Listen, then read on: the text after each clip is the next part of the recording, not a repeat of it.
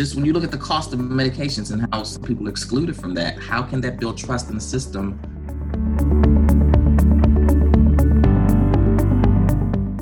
It just seems our healthcare center is so profit driven.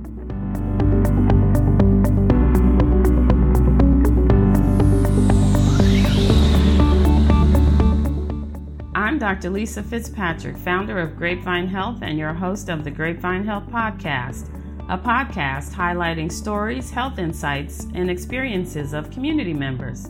We started this podcast because too often discussions and decision making about health and the healthcare system don't include perspectives from the people we serve.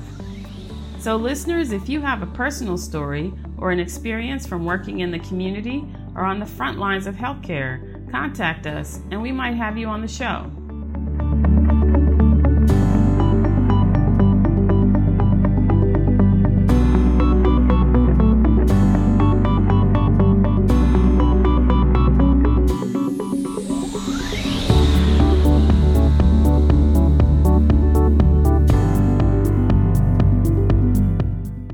This week I'm talking to Dwayne Boyd. I called him to talk about trust in healthcare, but learned about why government should get into the movie business.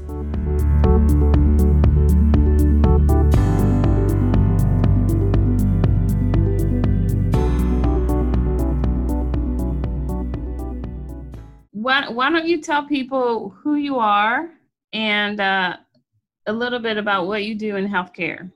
I am a recently turned 56 year old gay black man living in the District of Columbia. I am actually on disability from I'm on disability from health problems. Um, so I'm not actually not working at the moment. Um, I did work briefly with a mental health care organization as the outreach coordinator, but um, due to COVID, I got laid off and was not have not been brought back as of yet. So I'm actually not working. So what I'm doing with healthcare is basically participating as a patient mostly at the moment. You and I have had several conversations, and I'm very interested in uh, hearing your general thoughts about trust in healthcare. And then we can get a little more specific. I'd like to get some of your advice as well. But what what are your what are your thoughts just in general if I say trust in healthcare? As an African American when you say trust in healthcare, the first thought that comes to me is that how can you trust a healthcare system that is predominated not by people of color in a country that could do something as horrendous as as the Tuskegee experiment?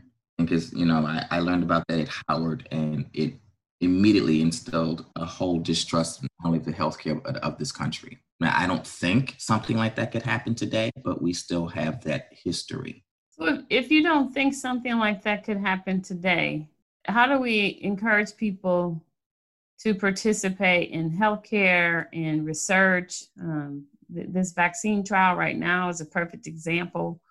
So I- am encouraged to hear you say you don't think it could happen happen today. Well, eh, you and I have spoken. You know, I I, I tested for positive for COVID, and I was contacted by um, the CDC and the Red Cross asking for blood samples for for testing and for tracking. And I didn't hesitate to participate. I had several friends who didn't trust it, said they wouldn't do it. You're being tracked. Who knows what they're going to do this information? Maybe they're going to round up everyone that's tested positive and quarantine them all in the same area.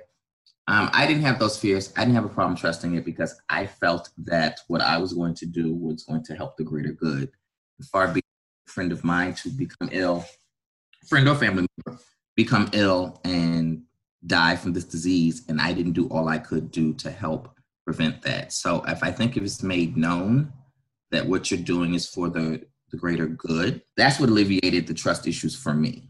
Uh, you know the, the last pandemic i believe before this one was the hiv one um, i'm hiv positive as well. And i would participate in any research having to do with hiv because i understand the importance of research to help cure these diseases. And that is for me, for, you know, just for people I know, just for anybody that, you know, help prevent them from having to go through what I went through, or just helping to find a vaccine or a cure for these things that are, you know, rampaging through our country. So, what what is your advice for the healthcare system, though, whether it's researchers, uh, people who are providing clinical care, or health administrators? transparency you you give all the details as what, what it is you're going to be doing what it is that you're giving the people um, how you're collecting your research where this research is going to go what it's going to be used for so i'm not just talking about research i'm talking about in general because i think some of these trust issues are not just about research it's about clinical care so just talk in general for a minute you know it's that that's that's a huge one and i don't know everything that can be done to help instill trust. I know a huge thing for me would be, you know, the pharmaceutical industry, for instance, the cost of medications. Um, I think we talked before about Sovaldi. Sovaldi is a thousand dollars a pill. DC, for its density, has the highest population of HIV infected, Hep C infected, and co-infected individuals. Most of those individuals happen to be poor and African American just when you look at the cost of medications and how some people are excluded from that, how can that build trust in the system where some people can't get the medications they need? So, you know, I think, I, I personally, I think that the government should offer pharmaceutical companies a tax break, a tax incentive to then donate a large amount of Medicare medications that go into a, a trust or a bank where the government can then distribute them at low or no cost. Um, I think universal health care would be do wonders for building trust in the healthcare system because we're the you know one of the richest countries in the world and yet we still don't have a great subsidized healthcare plan we have one but still um, other countries do a lot better than we do so for i know personally that would go a long way for building trust if we could just get everyone in this country covered if everybody in this country could get healthcare equally um, because it does seem like the more money you have the better healthcare you get what about from a clinical perspective when you've had to access uh, care, whether it's a clinic or a hospital or the emergency room? Any lessons there about trust or any observations? I have had some issues where I felt information was shared that should not have been. There are times I felt my HIPAA rights were violated. Do you care to explain? in very general terms without violating your HIPAA? I don't mind talking about it. I'm very open about what, what's happened to me. Okay, so I will tell you the story. I've been HIV positive for over 30 years. I was diagnosed August 8th, 1987. So I don't know what the math is on that in terms of years. So this incident is old, but this is this is a particularly glaring incident for me. I went in for an appendectomy. I was tested without my knowledge or consent. Wow. I came out of surgery to, for my doctor to walk into my room and said, We tested you for HIV. Would you like to know what your result is? And I said, Well, why did you test me? And they said, Well, it, you're gay. It's an invasive procedure. We had to protect ourselves. So we tested you. You're very positive. You'll be dead in a year. Don't have sex with anybody. Wait, say that again. She said what? My doctor said to this is exactly her wording for telling me I was HIV positive. She said, You are very positive you will be dead in a year. Don't have sex with anybody. Wow. And then she walked out of the room. She backed out of the room like she didn't want to turn her back on me, like I was something that couldn't be trusted. It was devastating.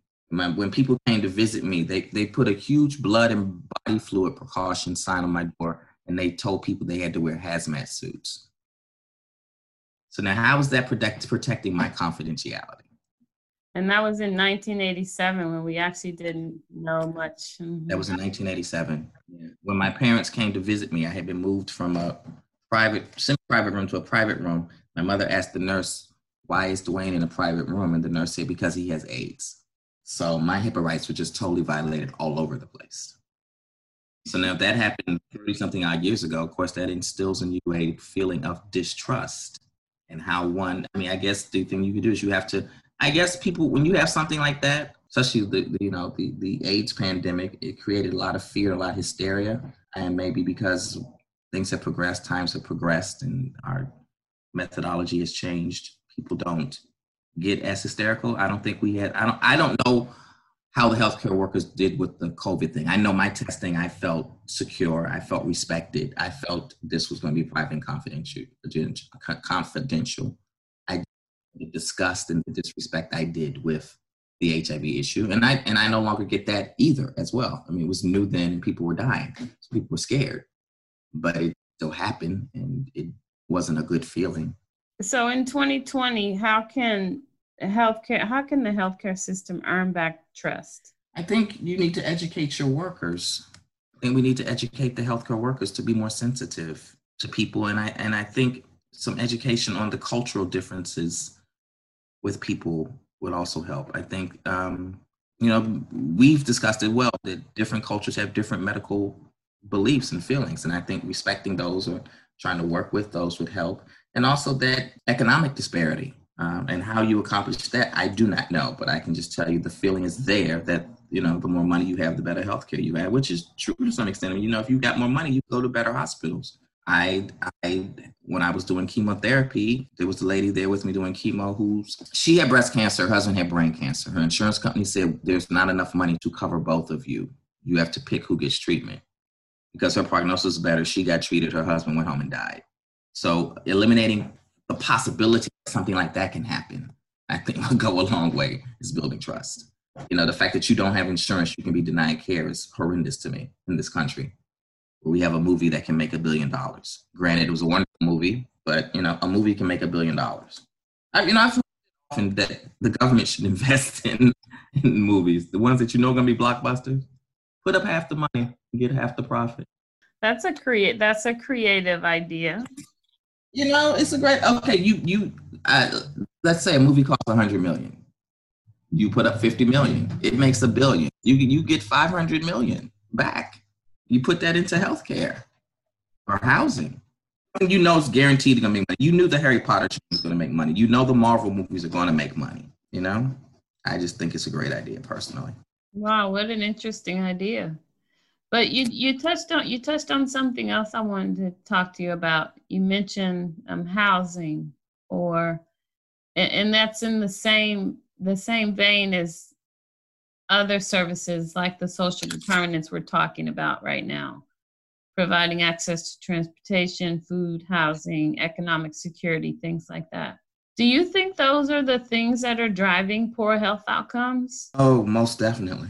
Most definitely. I, I, my living situation is not ideal. It causes me some stress, and stress we know is a killer. Stress doesn't add to good health; it adds to ill health. The housing, the nutrition, access to healthy food. You know, a lot of people of lower socioeconomic levels they live in food deserts or fresh food deserts. Do you hear people talking about food deserts? People in the community. No, I do not hear people in the community talking about it. I hear people. I mean, I hear people talking about the lack of access to better quality food. Yes, I hear them talking about that. Using the specific term food desert, no. I don't know if most people here would know what that meant. I don't want to be condescending.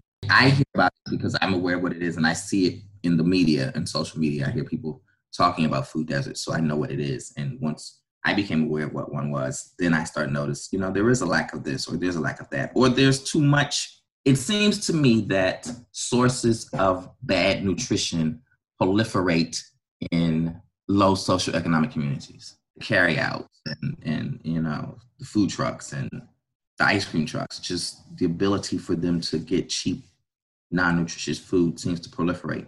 So the la- the last question I have for you, I would like for you to dream a little bit. I want you to pretend you're in charge of healthcare. And you get to do two things one on one on the clinical side and one on the social side.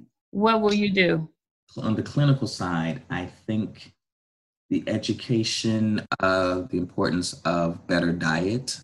So i would definitely have massive outreach on reducing unsafe sexual practices better nutrition so reduce things like high blood pressure and um, diabetes I think these are things that plague my neighborhood. So, health education would be your highest priority. That's terrific. Health education would be a high priority for me, and just not just education, but having outreach workers. You know, people that go out into and work with individuals and talk about what they're doing and giving them suggestions on how to be more healthy helping them avoid the carryouts and the, the, the gas station. I mean, the gas stations here are fully loaded with snacks, unhealthy snacks.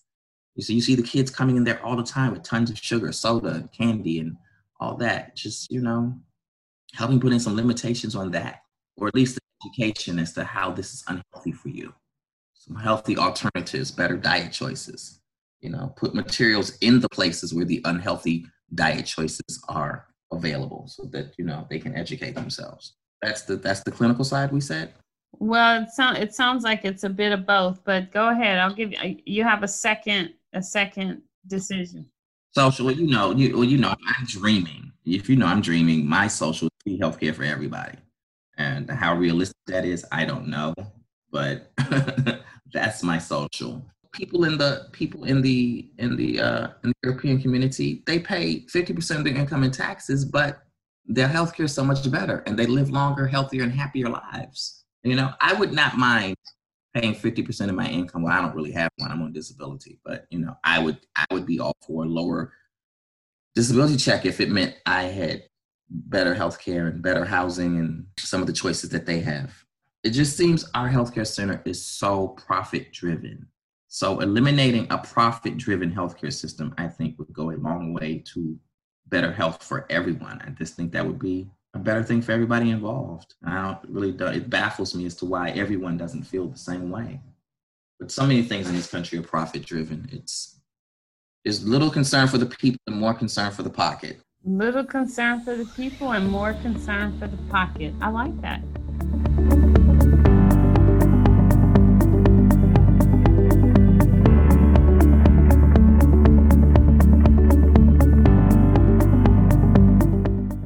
That was Dwayne Boyd discussing creative ways to alleviate distrust in healthcare.